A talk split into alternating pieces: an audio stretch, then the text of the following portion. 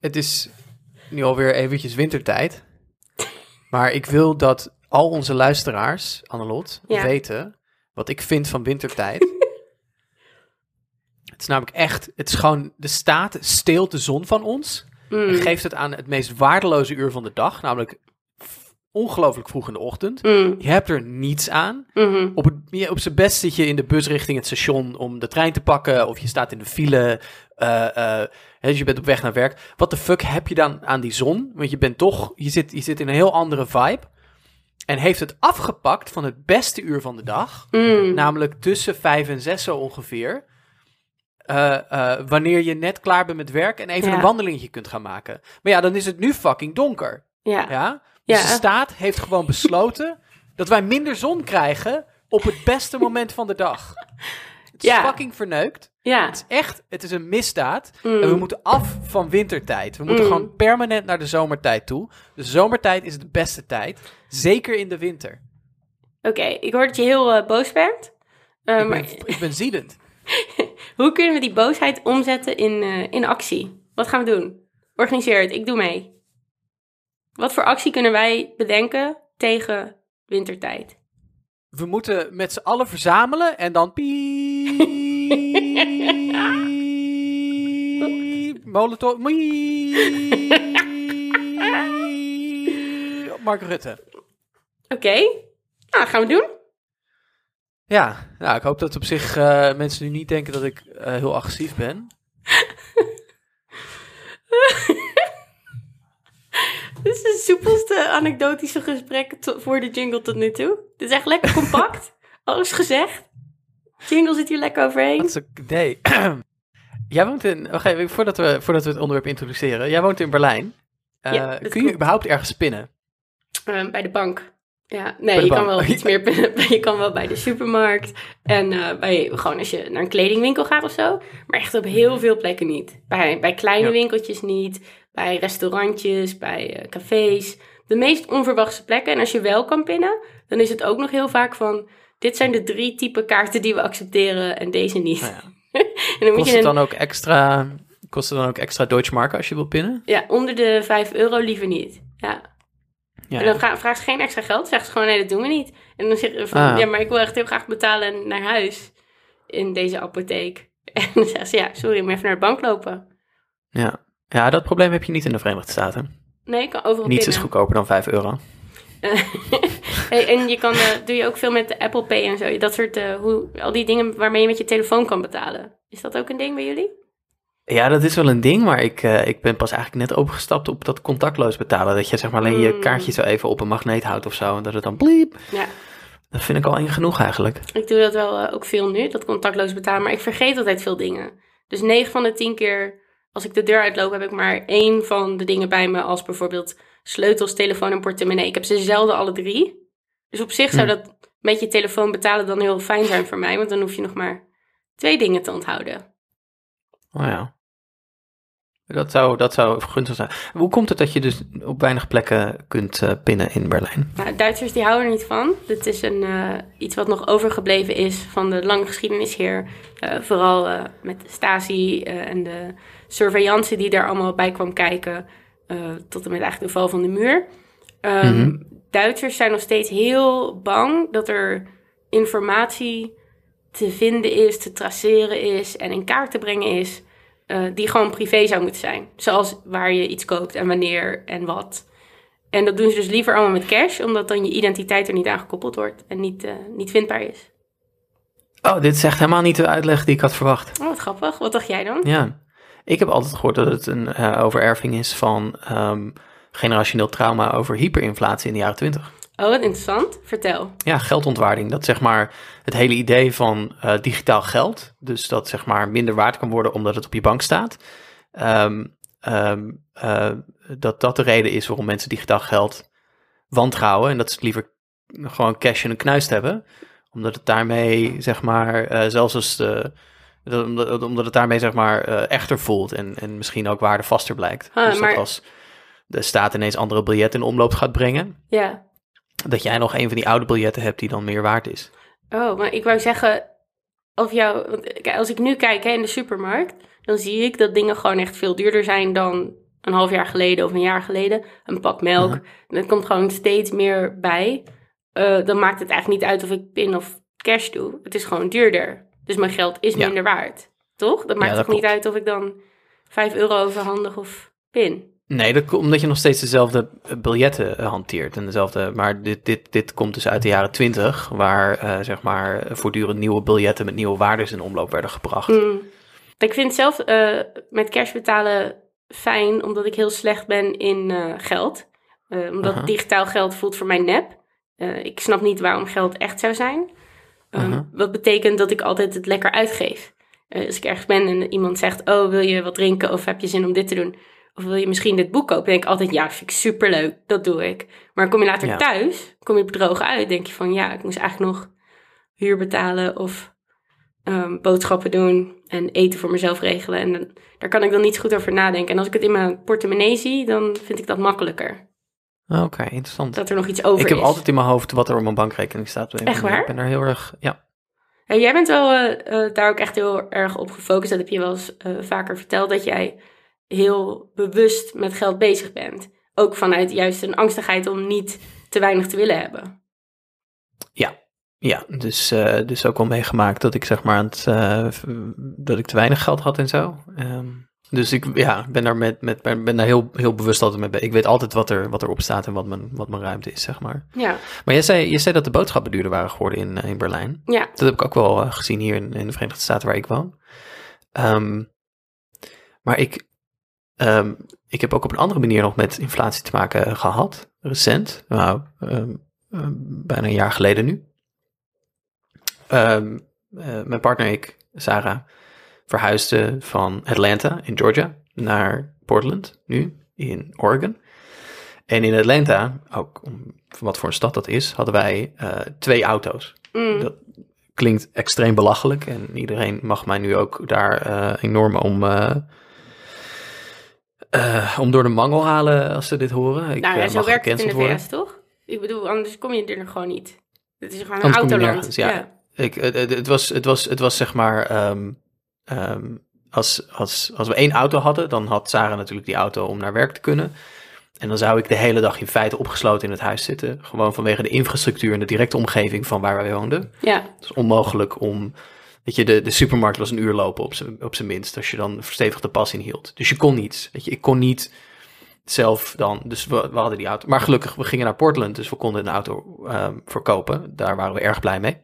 En het totaal bevreemdende voor mij was. Is dat die auto die we verkochten. Die hadden we drie jaar. eh, flink ook ingereden. Echt eh, best, eh, best kilometers gemaakt. Mm. En we verkochten hem voor nagenoeg hetzelfde bedrag als dat we hem gekocht hadden. Mm. En dat had te maken met in die periode de enorm hoge vraag naar tweedehands auto's.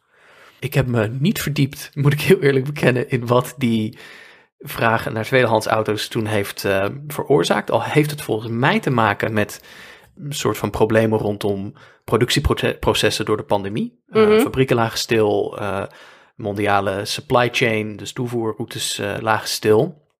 Er waren te weinig nieuwe auto's en dus ging iedereen een tweedehands auto kopen die een, twe- die een auto nodig had.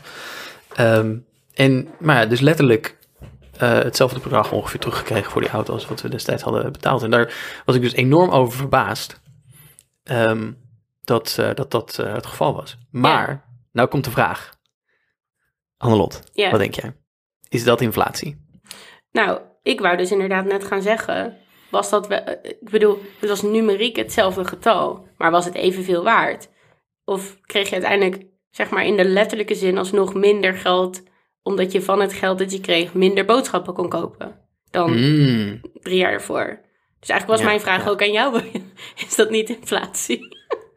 Ja, dat heeft dus heel. Dus dit is, dit is echt eh, een heel cruciaal onderdeel. En we gaan zo meteen na de jingle gaan we erop eh, op door. Maar het is dus geen inflatie. Oh, Als, eh, als de waarde van individuele goederen door een plotselinge vraagstijging enorm toenemen.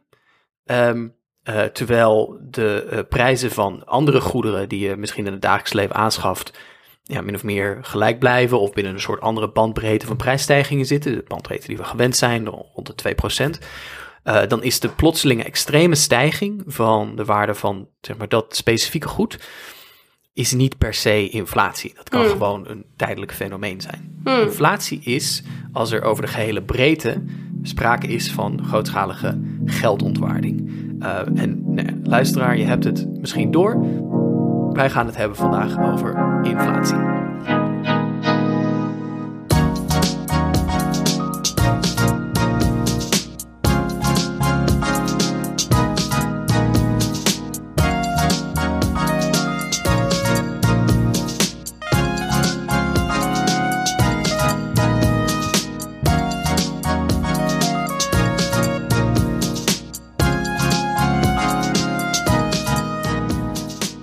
Welkom, lieve luisteraar, bij Het Redelijke Midden.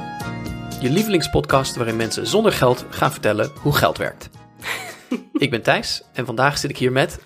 Annelot. Jij, dat ben ik. Ja, dat ben jij. Ik weet echt niet en waarom ik weer in een economieaflevering zit. ehm, ja... Ja, dat is, eh, dat is de poets die we jou hebben gebakken. Maar je gaat, jij gaat het me vandaag uitleggen wat geld is. Ja, want we gaan het hebben over inflatie. En eh, nou ja, jij hebt al laten doorschemeren dat je geen idee hebt eh, wat inflatie is. En eh, nou, ik heb ook geen idee wat inflatie is, maar ik ben wel een man, dus ik ben gezegend met veel zelfvertrouwen. Ehm, dus, dus we gaan er nog maar het beste van maken de komende vijf- 45 minuten. Want dit seizoen halen we elke aflevering een hardnekkige mythe aan in onze politiek of cultuur. Mythes die zo alomtegenwoordig en onbevraagd zijn dat ze de linkse verbeeldingskracht verstikken. Ontmaskeren de onzin achter deze mythes en we zetten er een ander denkbeeld tegenover. En de mythe van vandaag is: inflatie is de schuld van stijgende loonkosten. Maar eerst nog een belangrijke boodschap: Eh, geef ons geld. Het is vanwege die inflatie toch steeds minder waard. En wij blijven 3 euro, dat beloven we.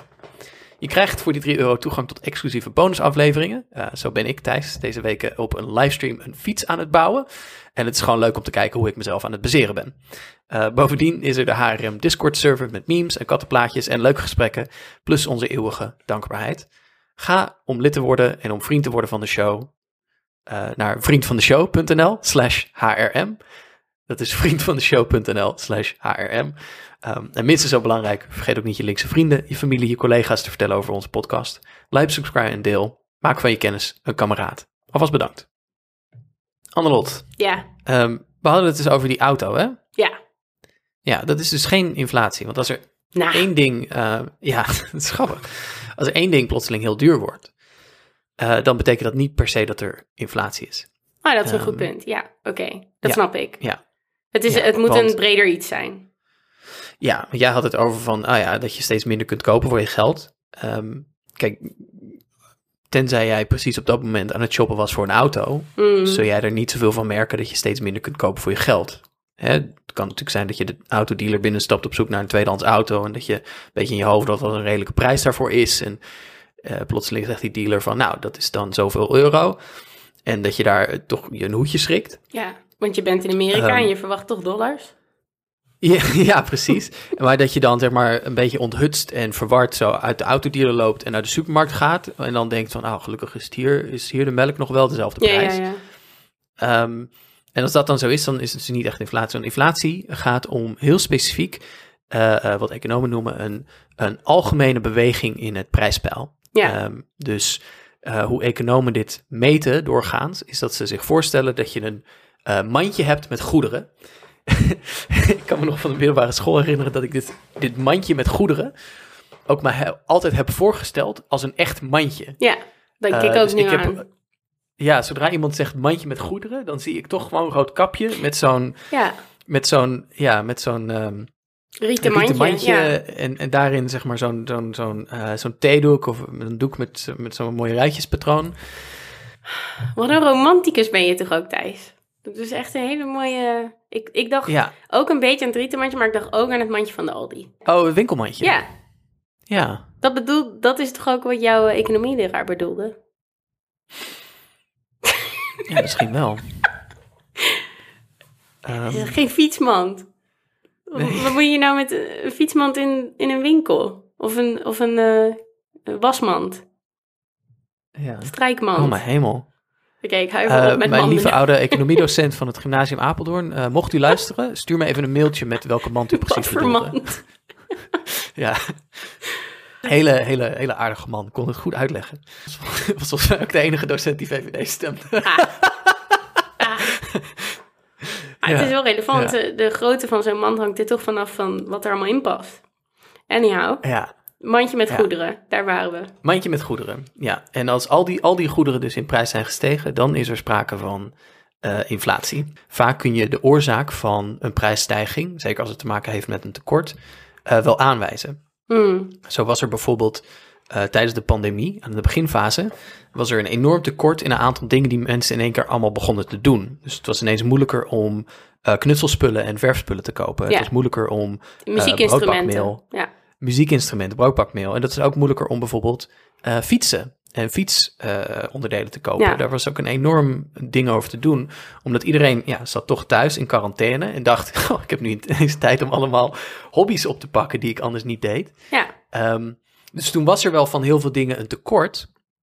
Wat ook wel leidde tot een toename in prijzen. Maar economen konden eh, eh, vrij goed aanwijzen waardoor dat kwam. Ja. Eh, namelijk, er was plotseling een vraag naar ehm, andere dingen.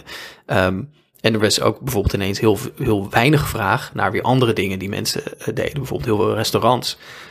Zeker restaurants die eh, met name zich richten op, op lunchtijd Hmm, in, in, in gebieden met veel kantoren en, en bedrijven, ja, die zijn toch over de kop gegaan. ja, Ehm, inflatie, de prijsstijging heeft veel meer te maken met een soort, als, als bijvoorbeeld het produceren van goederen eh, duurder wordt. Hmm, dus bijvoorbeeld door stijgende energiekosten of zo. Bijvoorbeeld door stijgende energiekosten. Ja. Ja. in de jaren 70 van de vorige eeuw was olie ineens ongelooflijk duur. En olie is een extreem belangrijke grondstof in heel veel eh, productie. Eh, niet alleen als om het feit dat er plastic van wordt gemaakt, maar natuurlijk ook omdat je energie nodig hebt om de machines in de fabriek te laten draaien. Zeker in de jaren 70 draaiden die natuurlijk hoofdzaken op olie. Nog steeds consumeren we natuurlijk extreem veel olie. Um, maar ja, als je ineens um, meer voor energie moet betalen, dan moeten de prijzen omhoog. Uh, er is rond op dit moment, uh, rond dit moment in het nieuws heel veel te doen, bijvoorbeeld over bakkers, die mm. ofwel over de kop gaan en hun winkel moeten sluiten, uh, ofwel de prijs van het brood aan het verhogen zijn. Gewoon omdat het laten draaien van de broodovens zoveel geld kost, Ja. dat ze het anders niet meer kunnen, kunnen bolwerken. Ja. En ik weet dat, we, dat we het nu inderdaad dus heel veel hebben over die energie. En dat is ook iets wat nu heel relevant is in ons bestaan. Maar ik denk ook eigenlijk meteen aan de huizenmarkt. Dat het dus misschien op dit moment ook heel duur is om een pand te vinden om iets in te doen. Of je daar nou werknemers in wil zetten of een winkel van wil maken. Alle kosten om iets te huren of te kopen, die zijn ook heel hoog. Ja, um, ja de huurkosten zijn gestegen. Al, al zijn nu de koopkosten uh, beginnen uh, af te koelen. Okay. Dat komt door de renteverhogingen van de centrale banken. Hoezo? De, de, de, de, de huisprijzen koelen af omdat het duurder wordt om geld te lenen. Omdat uh, ah, okay. de rentestand is verhoogd. Oké, okay, ja. dat begrijp ik. Ja. En als het duurder wordt om geld te lenen, kun je minder betalen voor een huis. Ja. Als je minder kunt betalen voor een huis, dan daalt de prijs. Ah. En dan daalt ja, de prijs ook. Maar ja. de, de huur niet per se. De huur niet per se, uh, hoewel als het zeg maar over misschien een jaar echt goedkoper wordt om een huis te kopen, ja. dan ja, kan het ja, natuurlijk zijn wel weer dat de huren iets dalen, omdat de druk op de huurmarkt afneemt. Oh, zou ik mooi vinden. Het zou leuk zijn, ja. Ja. ja. Nou, maar um, uh, uh, dat, dat, is dus, uh, dat is dus een van de dingen die de prijzen enorm kan opdrijven. En we hoeven aan niemand op dit moment uit te leggen dat energiekosten natuurlijk een enorm groot gat slaan in het budget van veel mensen. En dat de kosten Ja. van energie gigantisch zijn. Ja, Maar toch, ook als je de kosten, gestegen kosten van energie niet meerekent, um, is er sprake van grote inflatie, zowel in Europa als in de Verenigde Staten. oké, dus als ik tot nu toe goed heb geluisterd, en het Ja. is vastgevallen, want ik heb extra pilletje genomen, eh, heb ik geleerd dat ehm, inflatie alleen geldt als er een breed maatschappelijk eh, event aan de hand is waarbij alles in één keer duurder wordt. Dat kan komen door bijvoorbeeld eh, hogere kosten voor eh, een, een, letterlijk een plek hebben om je bedrijf in te kunnen zetten of de energie te kunnen gebruiken om je brood mee te bakken. Maar zeg jij, dat is nu misschien niet helemaal wat er aan de hand is. Begrijp ik dat Nou, goed? er, Ja, ja, dat begrijp je goed. Want er zit hier, het is, een heel, het is een heel complex verhaal wat er nu zorgt in deze omstandigheden voor de inflatie. Er wordt eigenlijk in de manier waarop hier ook in uh, de media aandacht voor is en waar, de manier waarop er wordt gesproken in het parlement. Er gaat enorm veel aandacht uit, natuurlijk, naar de hoge energiekosten. Ja. Uh, dat is iets natuurlijk wat een heel urgent probleem is, waar mensen nu ook mee kampen. Dus het is in die zin begrijpelijk dat er veel aandacht uh, naar uitgaat. Bovendien is er een hele uh, uh, directe verklaring en aanleiding voor. Namelijk de in Russische invasie, binnenval en de oorlog van, uh, in Oekraïne. Ja. Die allerlei gascontracten heeft verstoord, alle gasleveranties heeft verstoord. Die de gasleveranties aan Europa natuurlijk heeft inzet heeft gemaakt voor, van een geopolitiek spel. En veel politici, zoals bijvoorbeeld de Franse president Macron, hebben ook oproep gedaan in de trant van hè, we moeten toch deze winter doorzien te komen, ook uit solidariteit met, met Oekraïne. Dit is wat je tot nu toe vertelt, dat is echt inderdaad precies wat ik als beeld had van er is nu inflatie, want. En het ja. is eigenlijk precies inderdaad oorlog in Oekraïne, energiekosten. Maar stel nou dat je die energiekosten uit de vergelijking zou halen, dan nog zou er sprake zijn van inflatie. Wow. Uh, en van meer inflatie dan gebruikelijk. Want er is altijd wel sprake van inflatie. Hè. Uh, centrale banken houden de inflatie graag zo rond, rond de maximaal 2%. Uh, het is namelijk goed om altijd een klein beetje inflatie te hebben. dat moedigt uh, namelijk het uitgeven van geld aan. Ja, dat weet ik nog van de MMT-aflevering. Dat het niet per se ja. slecht is. Precies, want als je geld uh, uh, zeg maar vandaag minder waard is dan het morgen waard is, deflatie, uh, dan ga je het niet uitgeven. Mm, nee. En als je geen geld uitgeeft, nou, dat vinden, dat vindt de economie niet leuk. Mm. Ja, geld moet rollen. Dus het is in het belang van centrale banken, toch de instituten die onze economie, zoals we die op dit moment hebben ingericht, draaiende houden, om die inflatie altijd een beetje zo rond de 1, 2 procent te houden. Want het stimuleert ons om, hè, zoals jij, het geld niet in je portemonnee te houden, maar vooral vandaag uit te geven. Want Lekker morgen koop je er weer net iets minder voor. Ja. Ja, ja, ja, precies. Maar goed, zelfs als je die energie eruit haalt, dan is er sprake van inflatie. En uh, wat, uh, waar, waar, waar, waar zou dat nou door kunnen komen, Annelot, als je daar een, uh, gok over moest doen? Oeh.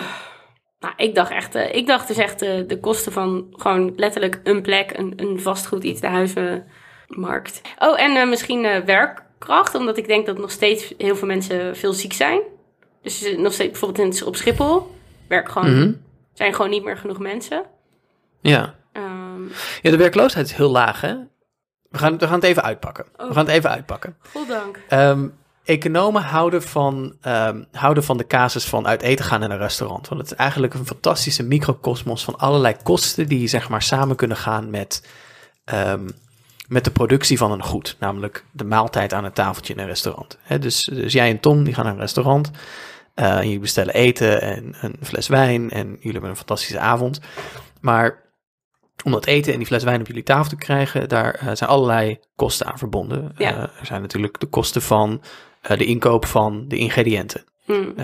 de kosten van de wijn zelf. Mm -hmm. um, er is de huur die de restauranteigenaar betaalt waarschijnlijk aan de exploitant van het gebouw waar dat restaurant in zit. Ja. Er is de afschrijving van de stoelen en de tafels, die natuurlijk na, een, na verloop van tijd zijn versleten en moeten worden vervangen. Mm. Er zijn de loonkosten uh, van het aan het werk houden van de koks in de keuken en het afwaspersoneel um, en um, de mensen die de bestellingen opnemen. Nu al moe. Ik ben nu al van je, kan je het beter zelf koken. Wat een gedoe. Wat een gedoe, hè? Ja. Maar, maar al die dingen is een beetje het, het, het idee van een zeg maar, standaard economie tekstboek. Al die dingen die maken de prijs van dat product. En Ja. natuurlijk is de eigenaar van het restaurant, die wil daar ook wat aan overhouden. Ehm, want die heeft het allemaal georganiseerd. Hè? Die, dat is de ondernemer, eh, de kapitalistische held. Ehm, die, uh, die moet ook nog wat overhouden. En dat nou, wordt allemaal verdisconteerd in de prijs van, van de maaltijd. En aan het eind van de avond is dat waar jij en Tom voor staan af te rekenen. Ja. Ja. Um, dus je hebt een aantal factoren die uh, kunnen bijdragen aan wat de prijs opdrijft. Uh, namelijk de grondstoffen, hè? Het, het, materiaal, de carpaccio of, of, of, of, de bouillon of wat dan ook, die in de keuken wordt gebruikt. Mm -hmm. De kosten van energie, om de pannen eh, op het vuur te kunnen zetten en het restaurant lekker warm te kunnen maken en behagelijk. En natuurlijk de loonkosten. En eh, jij had het over, ehm, over ziekte en uitval. Volgens mij valt dat nog redelijk mee als je, als je kijkt naar wat economen aanwijzen als een oorzaak. Maar er wordt heel veel gewezen naar het feit dat de werkloosheid dus heel laag is.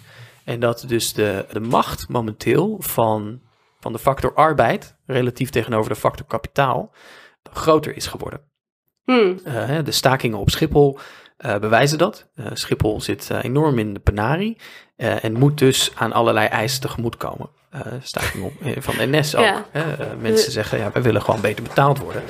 Um, in, in, in de VS zie je overal restaurants die, um, um, die echt niet aan personeel kunnen komen, omdat, omdat de werkloosheid dus heel laag is en ze echt echt op zoek zijn en allerlei, uh, allerlei bonussen ook uitkeren. Er is een restaurant uh, vlakbij mij uh, waar dan een bordje staat van we, hebben, we hebben nu line cooks nodig. Dus mensen die gewoon in de keuken de ingrediënten afmaken of de, Mhm. de gerechten afmaken. En ik geloof dat het restaurant 2000 dollar uitkeert nu als bonus, startbonus. Gewoon pats, hier is 2000 dollar als je begint. Um, dat zijn nu dingen waar, waar bedrijven proberen um, personeel mee te, te Ja. werven. Ja.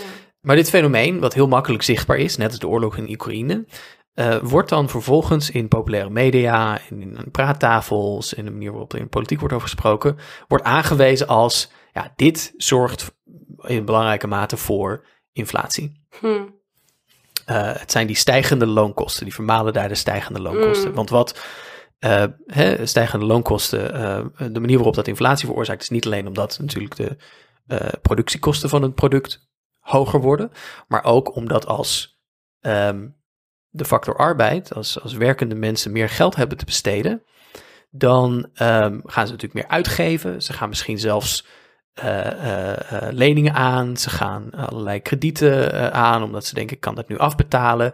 Dus er vindt een verruiming plaats van de hoeveelheid geld in de economie. Mm. En als er meer geld in de economie is, dan, is de, dan wordt de waarde van een individuele dollar of euro uh, ja, kan, kan dan relatief minder waard worden. Dus het begint onder druk te komen. Is dit, is dit ook gerelateerd dan aan wat ik ook heel erg zie nu? Is een trend in het publieke debat uh, over mensen zijn, die willen niet meer werken. Mensen zijn verwend, ze willen, hebben allemaal eisen. Dus dat je ook ziet dat bijvoorbeeld banen die mensen ook gewoon slecht behandelen, inderdaad niet zo in trek zijn, maar dat dat dan heel erg wordt neergezet als, ja, mensen willen gewoon niet meer werken. Ja, dus A, snap je dat dus uh, loge, hoge loonkosten worden gekoppeld aan oh, deze verwende nesten, die zouden een beetje dankbaar moeten zijn. En Ja, uh, ja, harder moeten werken voor niks.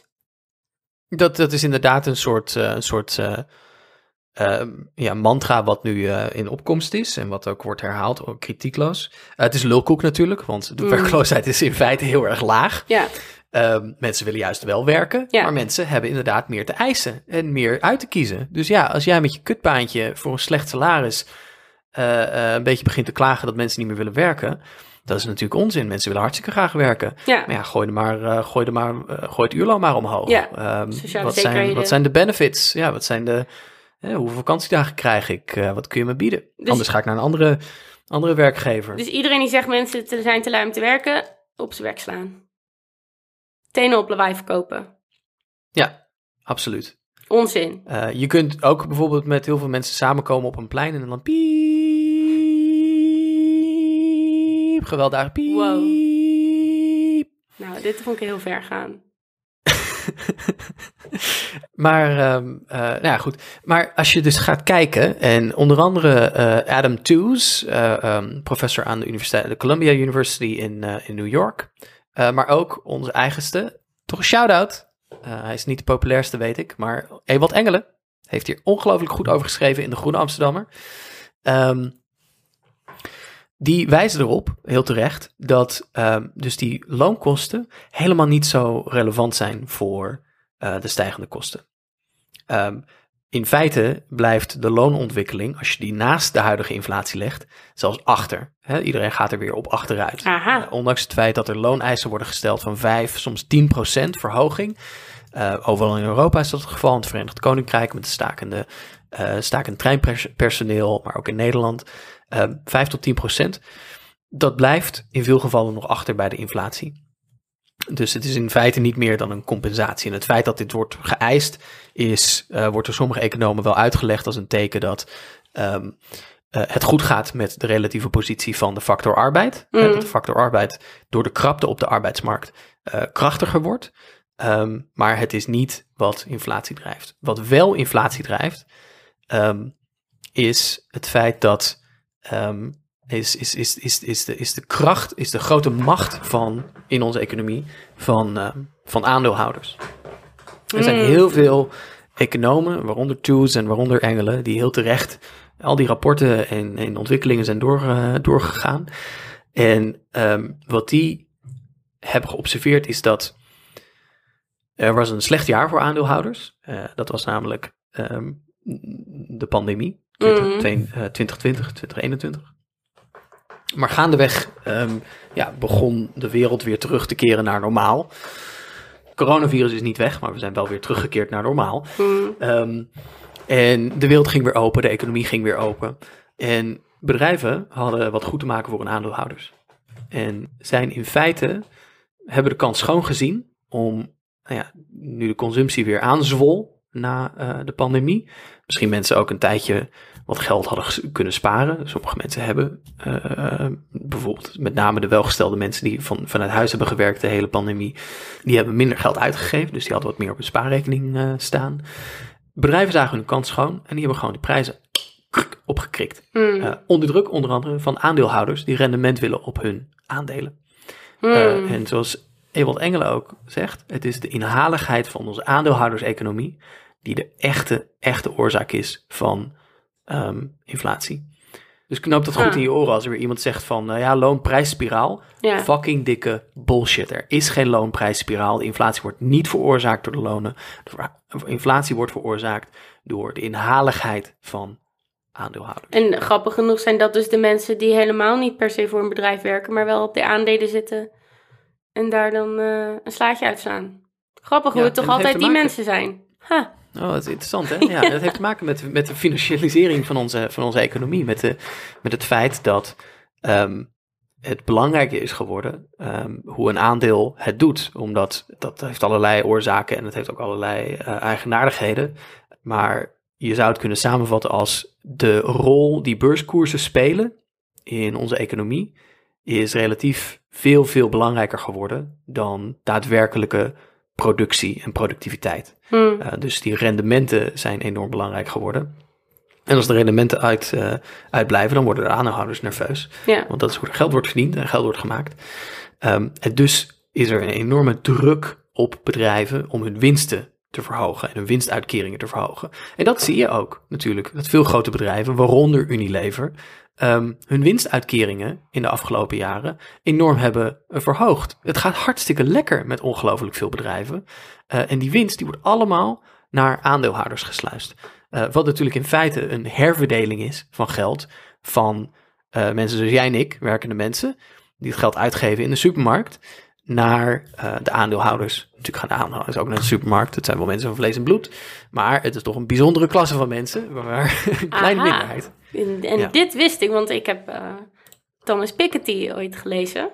En, Aha, en dan uh, ja. krijg je dus het hele probleem dat het geld inderdaad allemaal naar de kapitalisten gaat eigenlijk... in plaats van naar de mensen die het uitgeven. En dat dat dan heel erg blijft groeien, omdat de hele maatschappij in is gericht op dat stimuleren van die groei... Uh, zodat mensen dat hopelijk gaan investeren. Maar dat er eigenlijk niet op een gegeven moment meer tegenop te investeren valt. En dat geld mhm. dus gewoon allemaal wegcijpelt en ongelijkheid steeds groter wordt. Ja, ja. En dit is ook waarom als je uh, je hebt verdiend in Piketty, uh, of als je niet van cola light houdt in Marx, dat Marxisten natuurlijk weten dat kapitalisme één ding altijd zullen doen. En dat is het afromen van de meerwaarde. Mm. Hè?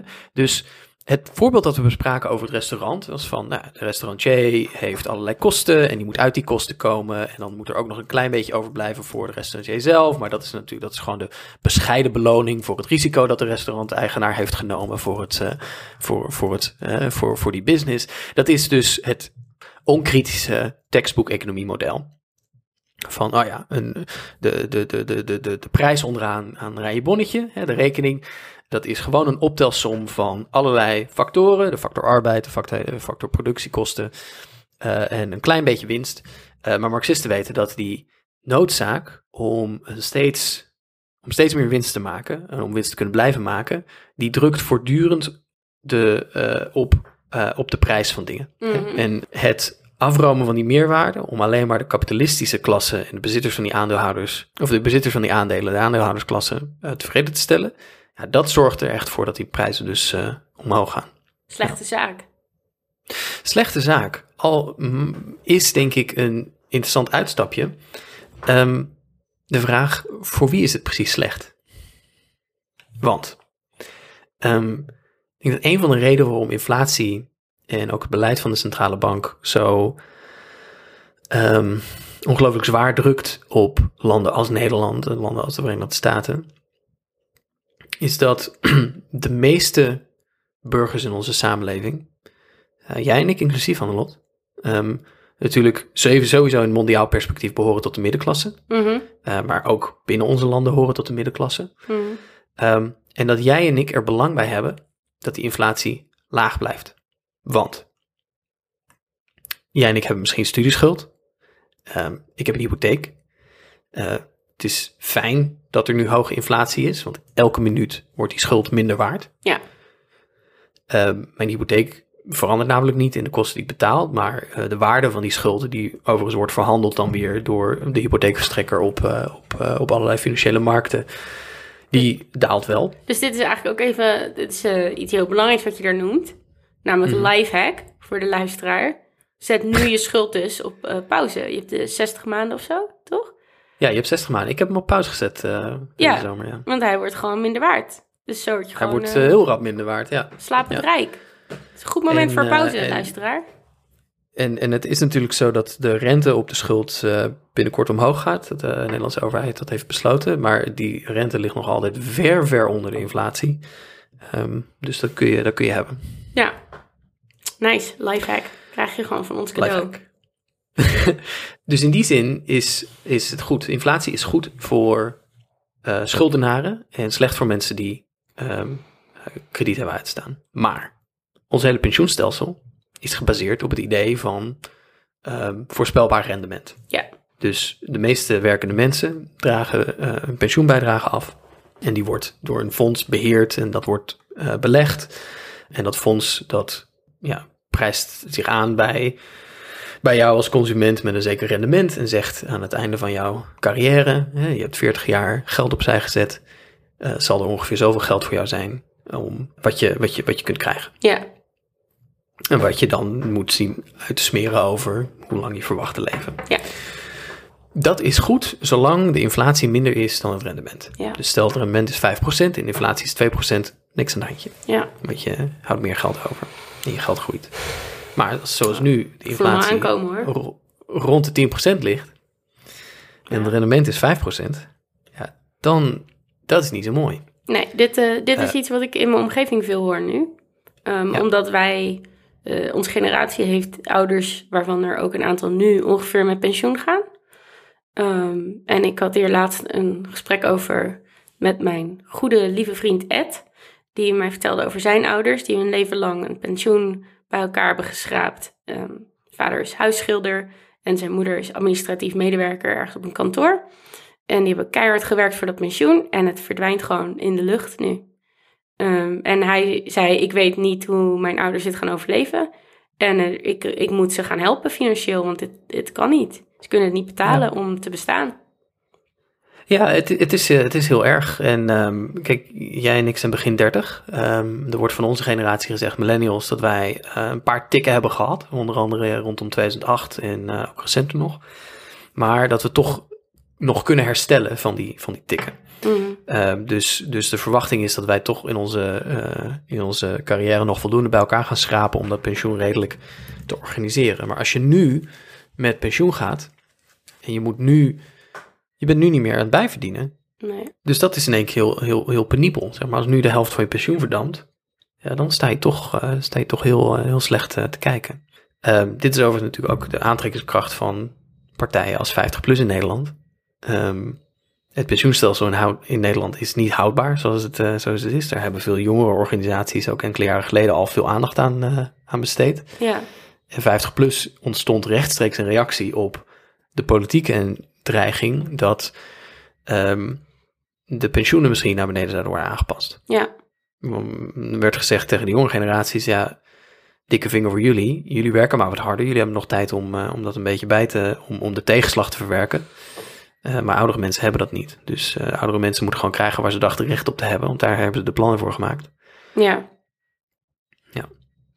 ja. ja en alsnog, denk ik, onze generatie zelf bijvoorbeeld. We hebben een lager percentage aan koophuizen dan de generaties voor ons.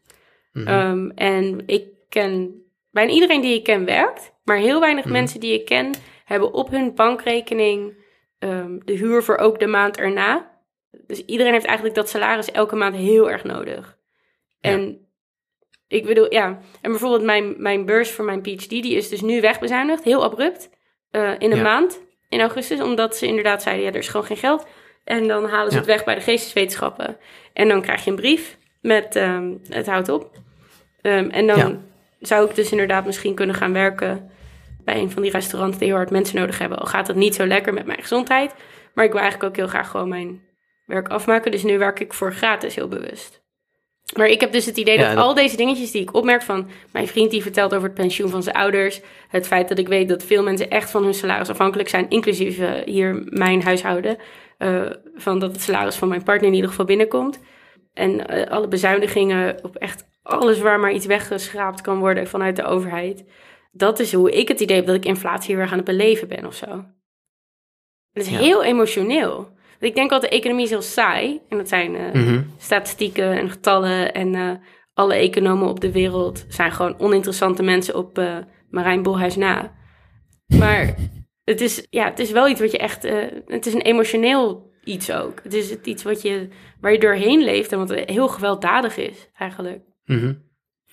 Ja, en het, het eigenaardige van, van dat alledaagse geweld waar we mee te maken he- hebben, bijvoorbeeld de ouders van Ed, die nu in paniek zijn en terecht, Eh, zoals jij, met het geld is er ineens niet meer, dus je moet ineens je leven veranderen, hem op zijn kop zetten, is dat er dus, wat we heel veel van dit soort, in feite politieke processen, zijn verschoven naar een soort technocratische sfeer van de centrale banken. Dus de centrale banken zijn eigenlijk de instituten die de hoogte van de inflatie eh, reguleren met, met monetair beleid. En dat doen ze onder andere door soms geld in de economie te pompen en soms door geld uit de economie te halen. Want economen vertellen ons, een van de manieren waardoor je inflatie kunt afremmen, is de beschikbare hoeveelheid geld in de economie te verkleinen. Mhm. Eh, inflatie is iets dat ontstaat door eigenlijk te veel beschikbaar geld. Hoe, hoe vreemd dat ook klinkt. Eh, er is te veel geld beschikbaar. Nou, waar- waarom, waarom kan er te veel geld beschikbaar zijn? Onder andere omdat loonkosten stijgen. Dat is dan, althans de ouderwetse manier van denken. Dat is niet, nogmaals, dat is niet de, grond, de bron van de huidige inflatie. Mhm. Maar wat doen centrale banken? Die gaan proberen de hoeveelheid geld in de economie te verlagen. En op dit moment zijn de centrale banken dat aan het doen door het verhogen van de rente. Eh, hoe verlaagt dat de hoeveelheid geld in de economie?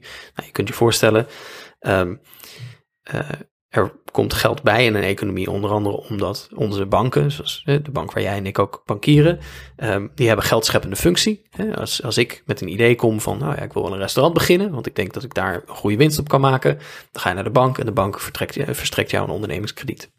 Ja, Maar ehm, dat bedrijfsmodel werkt misschien heel goed als de rente 2% is, maar niet als de rente 6% is. mhm. Dat is een fundamenteel verschil. Ja. Dus als de centrale bank zegt we gaan de rente verhogen en die gaat ze flink omhoog gooien, dan zijn er dus minder mensen die zeggen, nou geef mij maar wat van dat geld, eh, Rabobank. ja. Ehm, want ze kunnen het waarschijnlijk, ze kunnen de rente niet ophoesten. Nee, En zo, zo wordt de beschikbare hoeveelheid geld in een economie geremd. En dat is een Maar je probleem in een kapitalistisch systeem. Want eigenlijk het idee zeker van li- liberaal kapitalisme is dat je wil dat mensen risico's nemen, omdat die risico's zich uitbetalen in enorme succesverhalen. Maar dat is zeg maar het verhaal dat je van probeer iets, weet je, en zet lekker door. En op het moment dat dat dus dat, dat, dat eigenlijk veel mensen dus misschien ook wel die ervaring hebben die ik ook heb, dat het eigenlijk een soort lichamelijke en emotionele panieksituatie wordt van dan, dan gaat iedereen op slot en dan gaat niemand meer risico Mhm. nemen. En dan, krijg je dus ook risico niet nemen. de succesverhalen die uiteindelijk die groei veroorzaken, die andere mensen weer motiveren tot meer risico's nemen. Eh, Precies. Want, want om dat even concre- concreet te maken, dat risico nemen waar we het over hebben, hè, dat is natuurlijk de lening aangaan voor de uitbreiding van je bedrijf Ja. of voor de start van je bedrijf. Ja. Ja, wat, wat, wat ontstaat er als je een bedrijf begint? Dan ontstaat er vraag naar arbeid. mhm. Dus ehm, eh, als je dat remt en als de bedrijfsuitbreiding misschien een paar jaar moet gaan wachten omdat het nu te duur is om geld te lenen, dan eh, zijn er minder banen. Dus er is een rechtstreeks verband tussen eh, ambitie van centrale banken om inflatie in toom te houden door het laten oplopen van de rente ehm, en de werkloosheid. Hè, Centrale banken zijn in feite bereid om recessies te veroorzaken, namelijk afname van groei, afname van banen, eh, oplopen van werkloosheid, om de waarde van geld waardevast te houden. Ja. En dit ehm, is dus ook een van de dilemma's waar moderne democratieën mee kampen, Ehm, is dat de elementaire klassenstrijd, die natuurlijk altijd onderdeel is van iedere politieke samenleving en iedere kapitalistische economie, wordt enorm vertroebeld door twee dingen. Namelijk door het feit dat deze ja, wat technocratisch gemaakte functie helemaal bij centrale banken ligt. Mhm. Gedepolitiseerde instituten.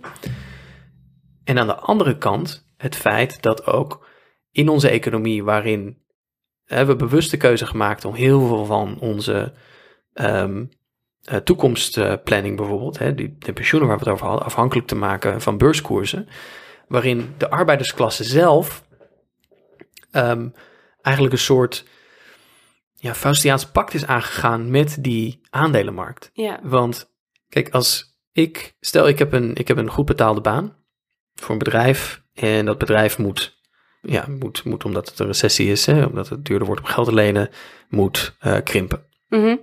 Dus gaat mensen omslaan. Nou kan het zijn dat mijn baan veilig blijft. Dat betekent ook dat mijn pensioen veilig blijft. Ja, dan is het natuurlijk heel voor de hand liggend dat ik denk, ja prima centrale bank, verhoog die rente maar.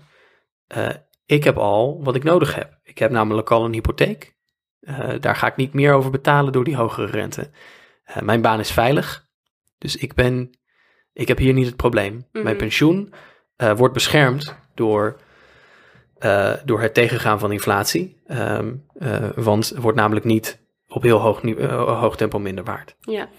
En dat is dus in de manier waarop ons, eh, onze, onze, de centrale banken ook die, de, de, de klassenstrijd en de solidariteit binnen de arbeidersklasse enorm vertroebelt en moeilijk Mm. maakt. Ehm, en deels is dit het resultaat van het feit dat we dit dus hebben weggezet bij centrale banken en niet politiek hebben gemaakt. ja. En dat is een probleem, denk ik, voor een democratische samenleving, omdat je daarmee eh, de mogelijkheid tot een werkelijk fundamenteel andere wereld eigenlijk ehm, ja, hebt, hebt weggezet achter een soort ja, dreiging van inflatie en dreiging van geldontwaarding. hè. Niemand Mhm. wil dat het pensioen minder waard wordt, Mhm. ja, want dat is heel erg eng. Maar je, hebt, je haalt eigenlijk een soort revolutionair potentieel bijna uit, uit een samenleving, ehm, omdat dit zo technisch en zo complex is. En Ja. Omdat, ehm, dus, omdat, en omdat ons geld natuurlijk altijd dreigt minder waard te worden. Ja, dus er ontstaat een enorm gat tussen mij in de supermarkt paniekerig mijn boodschappen bij elkaar rapend. En Mhm. een econoom bij de centrale bank, waar ik daar misschien wel mee over zou willen praten, die dan zegt: nee, maar dat snap je niet. Het is heel ingewikkeld. Hier zit zoveel, hier zijn zoveel dingen tussen. De, kan niet, zo, zo simpel kan je het allemaal niet stellen. Ja, En precies. En dus ontstaat zelfs een kloof tussen jou ehm, en mij. Want ik heb een, ik woon in een koophuis. Ja. En jij woont in een huurhuis. Ja. Eh, dus ik heb belang bij, eh, ik, eh, met mij maakt het niet uit dat die, dat die rente omhoog gaat. nee, Ehm, nee. nee. En er is ook een kloof tussen jou en iemand die een vaste baan heeft met een goede pensioenpot. ja, zoals mijn partner. Behalve als je dan heel snel trouwt, dan. Ja.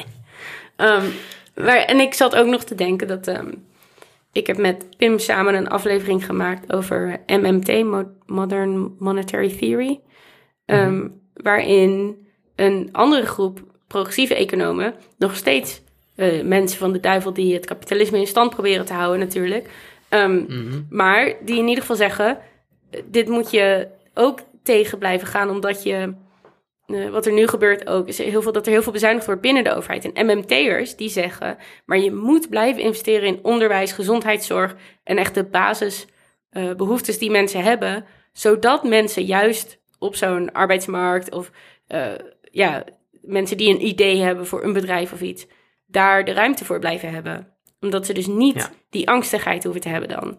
Ehm, en die zeggen Ja. van ja, het gevaar van meer geld drukken is inflatie. Maar inflatie is niet altijd slecht als het op de lange termijn ehm, voorziet in eigenlijk eh, letterlijk kapitaal. De gezondheid van de mensen die moeten werken. Dat is ook gewoon kapitaal natuurlijk, de arbeiders. ehm, die je brood nodig hebt. Ja. En dat, dit was Ja. even een eh, plugje voor de mensen die die aflevering nog niet hebben geluisterd. Je zegt dat je met Pim hebt gemaakt, maar hebben wij hem niet samen gemaakt? Helemaal niet. Met Marijn? Nee, ik, Oh. ik was met Pim. Ik weet het zeker, want eh, Ja. Ik was weer veel te ver gegaan in mijn huiswerk. Oh, en ja. Pim die fietste daar heel soepel tussendoor, want die eh, snapte al wat inflatie was en zo. ja. Die wist allemaal. Ehm, maar goed, dat, dat is dus het dilemma van, van de inflatie. Eh, eh, laat, je niets, laat je niets wijsmaken over wat de schuld is van de inflatie. Het niet stijgende loonkosten, het is onze aandeelhouderseconomie. Ehm, het opent ook een klein bruggetje naar de vraag, wat is geld überhaupt? Ja, want eh, nog één ding over wat je net zegt. Je zegt van Ja. het is dus niet loon, het is dat. En wat jij ook eigenlijk zei, wat ik eigenlijk ook net probeerde, denk ik, eh, over te brengen, wat misschien niet zo lekker soepel ging. Dat het dus wel ook niet per se alleen maar een rekensom is, maar een politiek probleem. Waar we het hier over Het is een heel politiek Dus wat jij probleem. zegt, Ja. van er ontstaat een soort technocratische verwijdering, maar dit is een politiek probleem. Ja. Ja. En daar mogen Ja, we iets en- in en- eisen. En daar mogen wij iets in eisen. En het, het eigenaardige is dat voor een deel misschien de oplossing van dit probleem niet bij parlementen ligt, maar juist bij vakbonden. Mm. Uh, er zijn dus economen zoals Toes en zoals uh, Engelen, die zeggen, eigenlijk is die nu is de, de kracht van, die, van, die, uh, van de vakbonden die we recent hebben gezien. Hè, we zien een toename in, we hebben echt vier decennia, drie decennia een afname gezien in uh, vakbondsorganisatie. Zowel in lidmaatschap als in invloed. Um, en nu zien we eigenlijk sinds kort, zeker in de Verenigde Staten, weer een soort uh, weg omhoog van uh, vakbonden die worden opgericht, uh, die beginnen te onderhandelen, die betere benefits um, en hogere lonen eisen en krijgen. Um, economen daarvan zeggen dat is eigenlijk een soort correctie op die, op die macht van de aandeelhouders en op de macht van het kapitaal. en misschien gaat dat er wel voor zorgen dat ook ondanks het feit dat er natuurlijk inflatie is, toch um, de, uh, de balans tussen wie er eigenlijk uh, geld heeft, hè, tussen, tussen de, de, de beschikbare hoeveelheid geld in de economie, je hebt daar een verdeelsleutel van. Hè, je moet je voorstellen, je hebt, je, hebt de, je nationale economie is een grote zak geld en het kapitaal heeft daar een deel van en de factor arbeid heeft daar een deel van. En als de factor arbeid er meer van krijgt, dan is dat goed. Mhm. Mm -hmm. misschien gaan we daar een kentering in zien. Misschien breken er wel weer betere tijden aan voor de factor arbeid. Lifehack um, nummer twee, ga bij de vakbond.